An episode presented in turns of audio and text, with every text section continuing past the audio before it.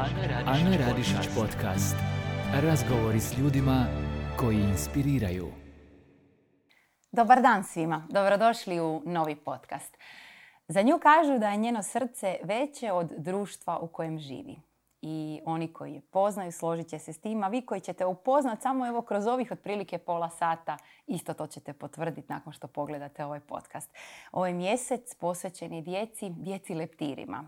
Više o samoj bolesti koja je itekako rijetka, više o samom radu udruge Debra koju je osnovala, reći će mi moja gošća, današnja gospođa Vlastač. I kao što sam rekla, srce je puno veće od društva u kojem jesmo. Hvala. I koja ste napravila zaista jako, jako puno, ma ne samo za djecu, već i za brojne roditelje, ali i sustav u kojem živimo. Pa evo, najprije dobro mi došli u oblake koji su vama inače vrlo često pojava. Moram to odmah na početku reći. Hvala na pozivu, eto, drago mi je. Obilježavate 25 godina udruge Debra. Vi ste jedan od suosnivača cijele te priče. Puno ste toga napravili. Mi ćemo kroz razgovor i spomenuti se određenih stvari. Ajmo krenuti od samog početka. Vi ste najprije mama. Da, prije svega. Da. Eto, imala sam tu sreću, kako bi rekla, da mi se rodilo dijete s tako rijetkom bolešću. Matija, drugi sin koji se rodio 83. I imali smo i tu sreću da smo dijagnozu odmah dobili, ali od dijagnoze dalje se više nije išlo jer kao tu pomoći nema. Ja. A baš se nisam mirila s tim, baš da se ne može ništa napraviti. Mm-hmm. Onda smo tražili pa našli tim u Engleskoj koji se bavio i gdje je bio tim liječnika koji se baš usko specijalizirano bavio s epidermolizom. A za one koji ne znaju što je bulozna epidermoliza, sam dobro rekla, da. Odnosno to su djeca leptiri, što je to zapravo točno? Ono što mi možda laički znamo da je to izrazito rijetka bolest, a za rijetke bolesti kažu da to je 5 osoba na 10.000 ljudi. Da, najviše 5 osoba na 10.000. Da. Kod epidermolize 1 na 17.000 se javlja, onako generalno rečeno. I to zapravo shvatite u trenutku kad se dijete rodi. Da. Još smo htjeli reći za šta je epidermoliza. Možda najjednostavnije. Nedostaje u organizmu, nedostaje protein koji služi kao ljepilo između slojeva kože. I sad zavisi koja vrsta proteina, toliko je dubina, da tako kažem, oštećenja koje nastaje. Ima lakših oblika i ima teže. 3 osnovna oblika postoje. Prilikom rođenja pa svi ne izgledaju onak malo da se čovjek prestraši, ne malo da stvarno ostane iznenađen, ali se to s vremenom sve nauči. Naravno, i njih zapravo svaki dodir boli na neki način. Da, makar s druge strane, to moram reći da je Matija bio protiv takve rečenice, ali ta rečenica nažalost je istina.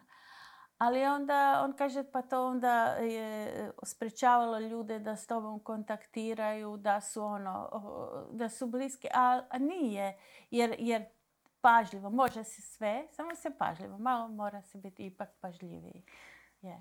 Vi ste Matiji omogućili izrazito lijepi, kvalitetan život. Matija je bio sa vama do 35. godine, je li tako? Ako se ne varam. I puno je napravio. Završio je školu, radio, imao je svoj posao, putovao je, bio je u Prašumi, u Kostarici je bio. Da. Na koji način ste vi kao roditelj sebe u tom trenutku jednostavno posložili i organizirali sebe i svoj život? Pa bilo je, eto, malo je informacija. Ono što mi je bilo, to i to uvijek ponavljam, da razgovaram s nekim odraslim. Ja nisam mogla doći do odrasle osobe. Ja sam slučajno došla do gospođe iz Grčke koja je tada imala 35 godina. Ta žena nema pojma u životu koliko mi je pomogla tim svojim razgovorom, koliko je bila normalna, optimistična i rekla ja živim normalno, putujem i sve. Tako da taj razgovor mi je nekako dao snage, da tako kažem, i Jednostavno sam se nekako naučila da sad ne gledam u daljinu šta će biti, kako će biti, nego ono, živimo normalno iz dana u dan. Jest da je tu puno veći angažman oko djeteta nego oko zdravog djeteta, jer... E sad, oni imaju sreću i to bilo, koliko god je to bilo teško, ja bih rekla, zahtjevno stvarno, ali da je imao brata starijeg samo godinu dana. Mm-hmm. 15 mjeseci starijeg brata koji je bio zdrav i oni su zajedno odrastali. Mm-hmm. I sad tu nisam radila razlike velike. Mm-hmm. Nikako, mislim, eto, ajde, jedino što sam mogla moliti Marka da ga ne tuče. Ali evo, i nisu se tukli. Da. Jednom prilikom ste izjavili da vam je drago što ste tada bili u vrijeme kada internet nije bio dostupan. Da. I da ste zapravo u hodu dobivali informacije, borili se i tražili odgovore. Da, tražila odgovore i otkrivala sve probleme koji se pojavljuju uz tu dijagnozu. Jer to nije samo dermatološki problem. Tu je oštećena i sluznica. Kako je oštećena sluznica? Znači problem s probavom, znači problem sa gutanjem, problem sa očima, tako, pa onda te osraštavanje prsti u ruku, otežan hod, bolan hod. I tako da ono, čovjek stalno je pronalazio nekakve nove momente sam i snalazio se i pokušavao se ne snaći. Nije bilo interneta da pitam na Facebooku od mame ili nekoga. S jedne strane to mislim tada bilo bolje jer si jednostavno to se nosio, pronalazio, išao dalje. A danas kad ima sve, onda možda da sve na početku čovjek sazna i vidi, možda bi mu bilo teže. Mislim da bi mu bilo teže. Da bi bilo teže da... Baš mislim da je bolje da se ne zna sve odmah. Mm-hmm. Vi ste uzeli stvar u svoje ruke. Da. Jedna ste od suosnivačica udruge, predsjednica udruge. Da, 100 godina. Debra je samo komadićak onog što ste vi napravili, a napravili ste mnoštvo na razini Europe, ne samo Hrvatske, na razini saveza generalno rijetkih bolesti. Ja ne znam uopće sve nabrojati gdje sve niste, u kojem sve timu niste. Da. Puno toga ste napravili. Da. Oformili ste tim, pomažete roditeljima. Mi ćemo evo tijekom snimanja imati animiran evo broj žiro računa gdje se mogu donacije primiti koliko god ko može. Da. Naravno znamo da je svaka donacija dobro došla. Pa to je ono žalosno. Rekla bi nakon toliko godina da još uvijek cijeli taj sustav neke stvari nije prepoznao dovoljno, pa da bar nekakvi hladni pogon, da kaže ok, radite odlično i radite stalno se povećavaju ti servisi koje pružamo i organiziramo i edukacije. Mislim, kongrese imate? Kongrese, masu toga i simpozije i slali smo van liječnike na dodatnu edukaciju. Mislim, sve što smo, sve taj tim 10-15 liječnika smo mi dodatno educirali, ne sustav naš. Ne? Mm-hmm. Borili smo se kod HZZO-a da budu te obloge na teret zdravstva i to smo ostvarili. Rijetko koja zemlja može tako. Moram priznati, te skupe obloge dobiti. Ja kad smo krenuli, ja sam peglala zavoje. Prala, iskuhavala i peglala zavoje da ih ponovo mogu koristiti jer to se nisam mogla toliko nakupovati koliko je trebalo. Ja? Mm-hmm. A danas ima tih puno boljih, kvalitetnijih obloga koje se lako skidaju, koje i puno su bolje i za djecu, lakše, ne boli toliko to mijenjanje zavoja. Ono je bolilo jer se stvarno priljepi se i skidanje je bolno bilo. Da. Koje su neke glavne aktivnosti i kako vaš zapravo dan je izgledao unutar udruge i izvan udruge? Jer vi ste zaista jako puno radili, kao što sam rekla, i na razini Europe su se stvari promijenile i poboljšale. Djeci se olakšalo, roditeljima se olakšalo. Kak je dan izgledao? Pa ja moram reći da naravno da ništa to ne bi uspjela da nemam podršku obitelji. Mislim, od najuže, od supruga pa dalje, jel? I šire obitelji, da su svi tu sudjelovali na neki način i da smo tak tim podrškama i akcijama po pojedinim obiteljima. Stvarno stvorili jednu mrežu podrške, onak od običnih jednostavnih stvari, da ne moraš čekati satima, ne znam, u ambulanti, nego ipak možeš doći preko reda. Da ne moraš svaki put objašnjavati zašto ti toliko treba zavoja, ili ti trebaju iglice, zašto iglice, kak trebate toliko iglice. Eta, za bušenje tih mjehura koji se stvore na koži.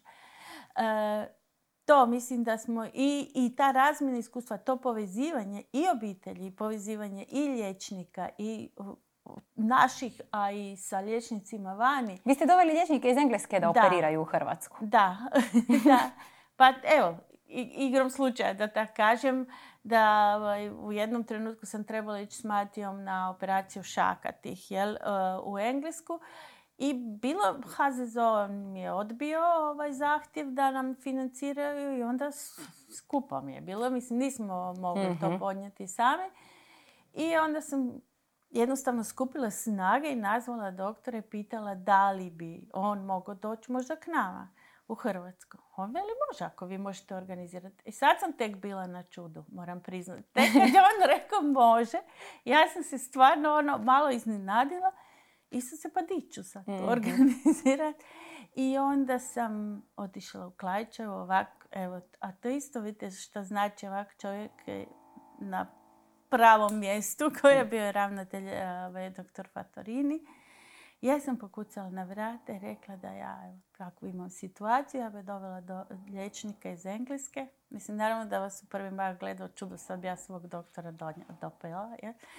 Ali je stvarno prihvatio to. Evo, spojili su se, povezali šta treba i organizirali. A što je vama davalo snagu u svim tim trenucima? Vi jednostavno niste znali za ne. Da. Da, pa mislim, kad hoćeš nešto napraviti, možeš. Evo, to mi je. Možeš, ako hoćeš. A ako ti se ne da, onda ti je sve teško. Naravno, onda ti ne smije ovo biti, ne smije ono, fali ovo, fali ono. To je to. A mislim, hoćeš taj osmijeh, taj dječji osmijeh mi je sve. Moram priznati, stvarno. I to kad je on sretan i zadovoljan, smije se, svako to dijete mi je sve. Eto. Na što ste najponosniji što ste uspjeli napraviti, ostvariti, a puno toga je iza vas? Znam da planirate i knjigu napisati, 25 godina je udruge. Da, pa možda samo da inspiriram nekoga ko se ne može odlučiti da li nešto, kad nešto želi, da li bi uopće krenuo, ne bi krenuo, pa evo, da vidi da se može stvarno i takve nekakve. Pa moram priznati da mi je puno liječnika i kod nas kao čestitalo šta sam uspjela za jednu rijetku bolest napraviti.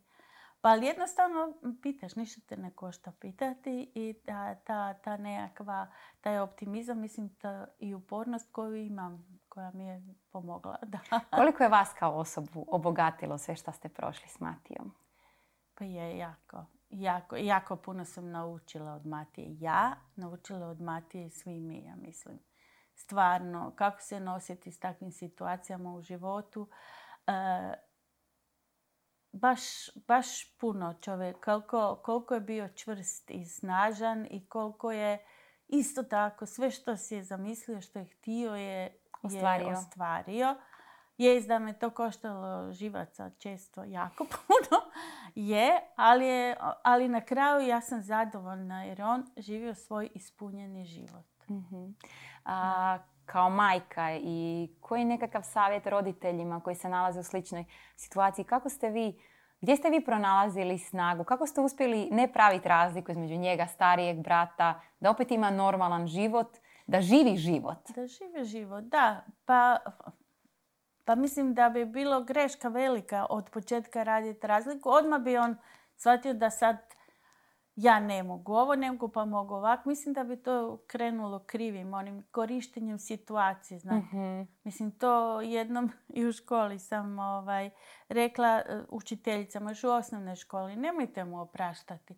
Mislim, on može sve, on zna, ja znam, on može i oni mogu puno više nego si uopće zamisliti, ja mogu puno više.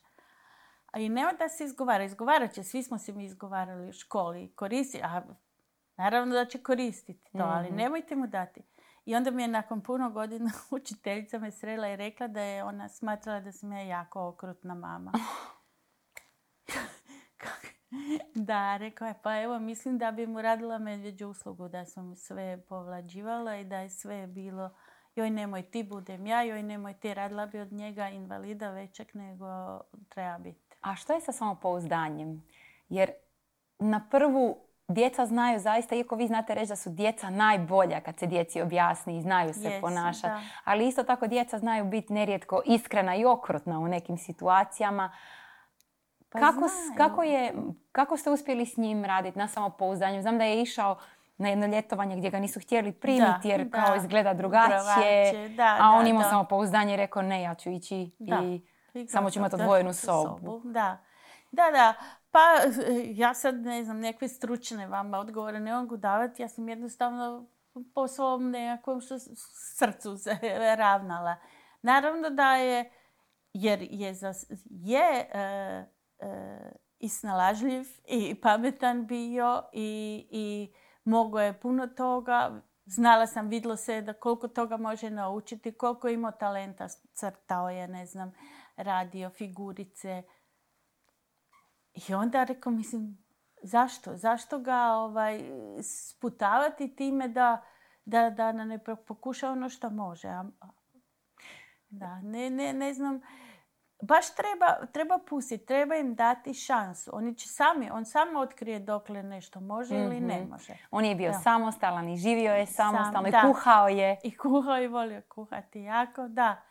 Eto, i može se stvarno samo im treba pomoći u nekim momentima i sami kažu kad im treba pomoć i uz nešto nabaviti, dostaviti, organizirati i tako. Ja. Koliko vam se često ljudi javljaju i roditelji javljaju? Sad već stvarno dugo i kao udruga djelujete. Da. Što vam je najpotrebnije u ovom trenutku i najnužnije?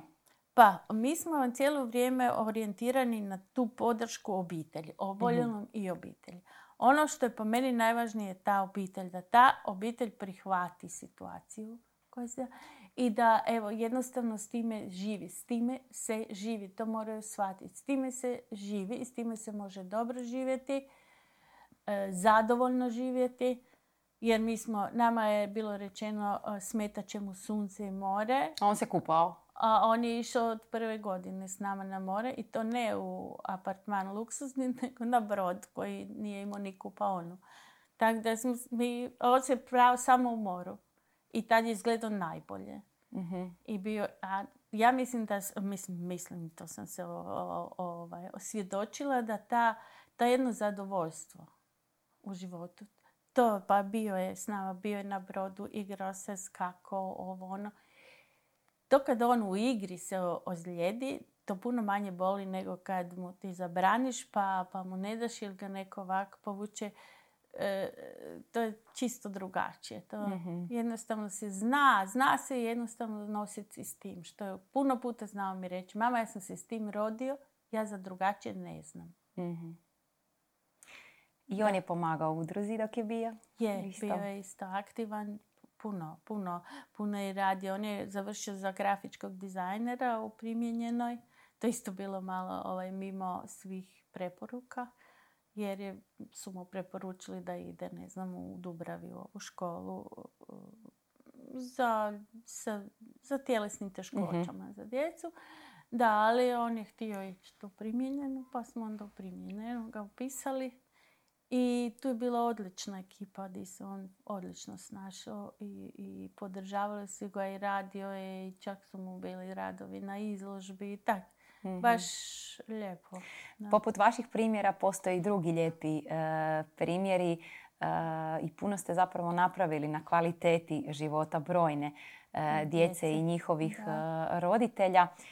Možda one osnovne informacije za one koji nas gledaju, koji ne znaju gdje se obratiti, gdje je vaša udruga. Znamo da sve na društvenim mrežama također postoji. Veliki rođendan i godišnjica i dan djece je 25. ovog mjeseca. Listopada, da. Mi smo u prilazu Đure Deželića u dvorištu gdje je dječji vrtić Izvor. Evo, opet smo među dječicom, slatko.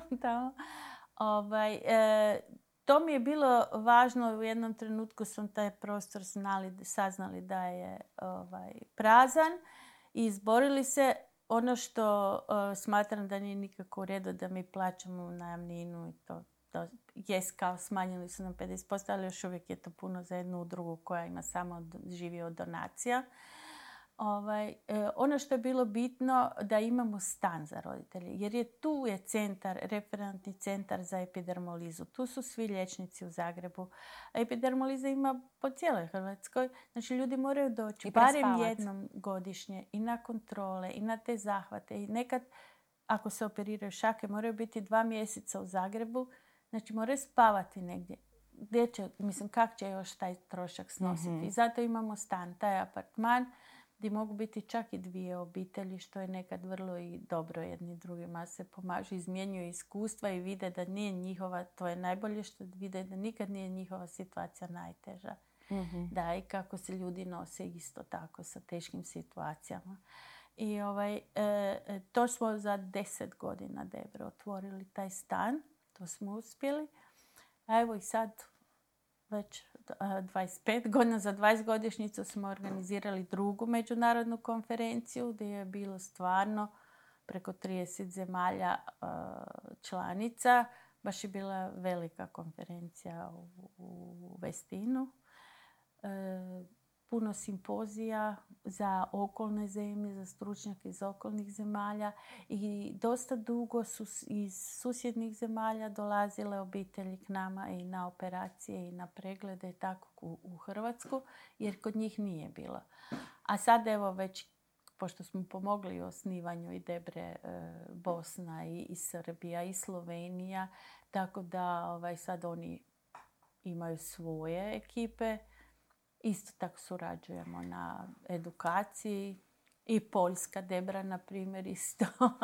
Baš su mi se javili. Da, dugo. S puno zemalja se surađuje, mm-hmm. ali to je, moraš kod rijetkih bolesti, moraš jednostavno razmjenjivati iskustvo, učiti jedni od drugih, pomagati jedni drugima. Što je vaša energija? More naše. Ja strašno volim more, biti na moru i ove godine sam bila skupila se energiju. Ali vjerujem vam da sve ovo kad vidite što je iza vas i što ste ostavili i napravili, kad vidite rezultate rada, da. A sjetite se odakle ste krenuli. Da, pa to kao je... mama koja nije znala ništa o samoj bolesti. To je, da, tu je valjda ta neka, ne znam, upornost ili... Nada, da. I uvijek taj optimizam ipak. Nikad nisam gledala onak sa strahom. Taj strah mislim da je najgora energija. Nisam sa strahom gledala u budućnost, da tako kažem. Mm-hmm. Koliko god svjesno i koliko god sam vidjela puno obitelji, puno situacija i puno situacija kad djeca stvarno i puno ranije izgube bitku, ali nekak, ne znam sad ja to objasniti. Vjerovali ste. Vjerovala sam, da. Ja mislim da je ta jedna, baš jedan optimizam i jedno to, znate što je, ne smije mi biti teško. Ja sam si uvijek mislila, ljudi, joj, kak ti je teško. Pa kaj je meni teško? Mislim, njemu je teško. Šta ima meni biti teško? Ja se nemam šta žaliti. Ja se samo mogu potruditi da njemu bude što ljepše, da uživa i da mu bude ugodno i da mu pružimo ono što mu možemo pružiti. Njegova sreća je bila vaša sreća. Pa je, da, kao točno. I sve djece koje danas pomažete i roditeljima. Da. Pa je, jer treba kod rijetkih bolesti je stvarno to onak zeznuto bi rekli kolokvijalno, stvarno to prvo vrijeme, ta podrška, da ne izgube nadu, da ne padnu u neku depresiju, pesimizam i tako, tu treba podrška. Mislim da to ovako od stručnih službi, da velim, ovih, ne znam, u sustavu, tu fali još jako puno te podrške obitelji. To se može organizirati. Evo, to smo naučili kroz neke projekte vani, kroz Europsku organizaciju za rijetke bolesti. Može se, samo moraju surađivati. Moraju svi razgovarati i surađivati. I socijala, i zdravstvo, i lokalna zajednica, udruga, svi. Jer tu se na jednom mjestu udruze skupe iskustva i onda svi se može, samo treba htjeti. Vi ste i dokaz da se može i pokazali da. Ste da se može. Koje su još one onako vaše želje koje još uvijek postoje tu, koje biste voljeli da se naprave i pomaci da budu vidljivi? Pa evo, ja bih htjela stvarno tako da naša Debra je prepoznata u Europi kao Rare Resource Center, znači centar gdje sve što je potrebno obitelji, oni mogu dobiti odgovore, možemo im organizirati što treba, uputiti ih kud treba, pa od cipelica koje bi dijete nosilo do tih nekih terapija, ne znam kakvih posebnih, jel? Da postoji takvih centara, da postoji centri za rijetke bolesti, evo kod nas, a moglo bi se organizirati, da ima za te rijetke takve dijagnoze gdje čovjek može dobiti odgovor, gdje može dobiti podršku, gdje je cijela zajednica, javnost onak osjetljivija. Jesu kod nas ljudi stvarno osjetljivi i sudjeluju, pa ne bi ni mi postojali toliko godina da nisu. Stvarno ne bi. Stvarno imamo puno donatora. Ali tu onda baš mi smeta taj sustav koji onda to ne prepozna, taj način nekakve organizacije ne primijeni to. Mm-hmm. To mi je. Pa puno toga ste napravili i promijenili. Ja se nadam i vjerujem da će i ove stvari polako, ali sigurno sjesti na svoje mjesto. Svi, evo, pozivam vas svakako da kliknete, pogledate što sve udruga radi, da donirate koliko možete, koliko je u vašoj mogućnosti, da svi zajedno nekako na neki svoj način pomognemo da svi oni, sva ta dječica i udruga zajedno s njima i roditelji idu sigurnim korakom naprijed, kako volite reći. Mi smo pripremili i prikazat ćemo na zadnjem tjednu, tjednu o svjesnosti, o epidermolizi, crtić, jedan mali crtani film šta Debra radi. Baš ne samo šta je epidermoliza, to već postoji i to je Debra Irska napravila. Mi imamo crtić šta Debra radi, pa će biti to prikazano. Ljudi mogu shvatiti jer nekad stvarno ljudi nemaju osjećaja šta se sve to u udruzi radi. I koliko se zapravo radi. I zašto vam treba tako to? Evo, treba za sve te... sve to što želimo napraviti i što im želimo organizirati da im bude život ljepši. I sretniji. I zadovoljniji, da. Vlasta, hvala vam. Velika ste inspiracija. Hvala vam. I hvala vam što ste došli u naše oblake i podijelili ovo sve. Sa nama želim vam puno, puno sreće u daljnjem radu i da sve što ste naumili, a što ste i do sada rekli, može se ostvariti samo ako se želi da i dalje ostvarujete. Hvala vam. Hvala vam. I zaista imate veće srce od svega gdje živite, jeste. Dragi moji, to je bilo sve od nas za danas. Sve sam vam rekla. Gledajte, pratite, lajkajte, subscribeajte se i donirajte, pomozite onima kojima je najpotrebnije. Hvala vam lijepa. Vidimo se za tjedan dana. Bok!